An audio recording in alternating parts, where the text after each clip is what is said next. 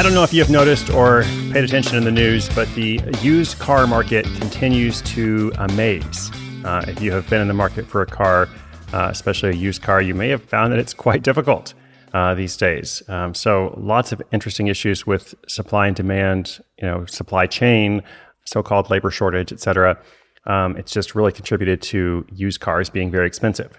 Uh, so I was actually going to announce uh, today that I am shutting down the podcast to open a car lot uh, in my backyard. Uh, but then I realized a few problems. Uh, number one, I don't have a backyard. Uh, number two, I don't have a car. number three, I don't actually know anything about cars. I really don't like to drive. and number four, I don't like to talk on the phone, which you probably have to do a good amount if you are a car dealer. So, you know, considering all that data, I realized I should probably stick to podcasting and writing books.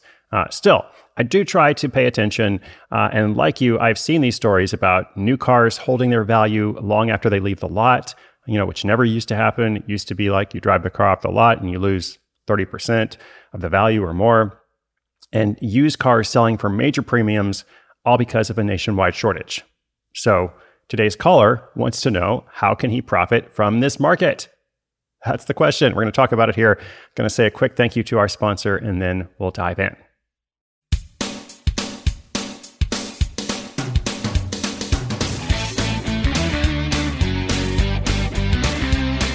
Hi, Chris. This is Trent, and I've been following the show for a while. Thanks for all the help. The economy is wild these days. If you've tried to buy a used car recently, or if you know anyone who has, you probably know that prices are higher than ever.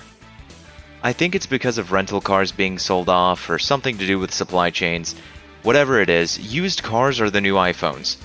I've heard that in some cases, dealers are buying back cars for more than they sold them for last year. A long time ago, I bought and sold a couple of cars a year. Not really a big business, but just something to make extra money. Now I'm thinking I wish I had stocked up on vehicles before the pandemic instead of buying toilet paper. But since it seems that this market will continue for a while, what's a good way to profit from it? All right, Trent, thanks for the question. Uh, I think the key point there is what Trent said about how a while ago he bought and sold a couple of cars a year. Uh, not a big business, but something to make extra money. Well, maybe it wasn't a big business, uh, but it obviously gave him some experience with buying and selling cars for resale. Um, so you definitely learned a lot through that process, I'm sure.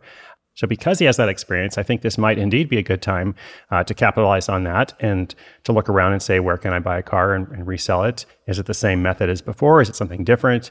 Uh, but for everybody else, you know, for somebody else who's out there and, and like, oh, I've never done this before, I'd like to get into it. Well, I would say the market might continue for a while. This price disparity, this this shortage, uh, which contributes to higher prices, it might continue for a while. But personally, I think it's better to observe and consider what you can learn that will apply to the next big thing or to any market. You know, as mentioned, like I'm not an expert in cars, but I do know something about markets. So I would say pay attention to, you know, how supply and demand affects prices. Pay attention to how hype creates hype.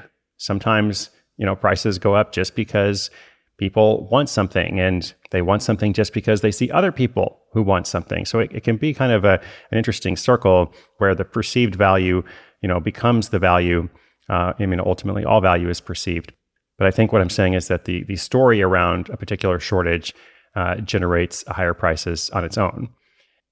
And then, if you do want to sell cars specifically, I would look at Reddit and auction sites. Just be aware that the price is high for a reason. You know, dealers are struggling to keep inventory, rental cars are scarce, there are still supply chain problems. So, all of those things drive up the price, and not just for consumers, but also for sellers right? Dealers are having to pay more at auction for vehicles. So it's not as though everyone in the market is making a ton of money uh, because a lot of their prices are high as well. You just got to keep that in mind. You know, it's not like you can buy a car for the same price you used to be able to buy it for and now sell it for a much higher one. Your acquisition cost is going to be high too. Keep that in mind. Uh, but as for Trent, I don't mean to discourage you in any way. Uh, since you have some experience buying and selling cars, definitely do some more research and see if this might be a good time for you to return to that. And of course, let us know how it goes. Listeners, let me know how we can help you as well. SideHustleSchool.com slash questions. The podcast is here every single day, seven days a week. Thank you for tuning in. My name is Chris Guillebeau. This is Side Hustle School.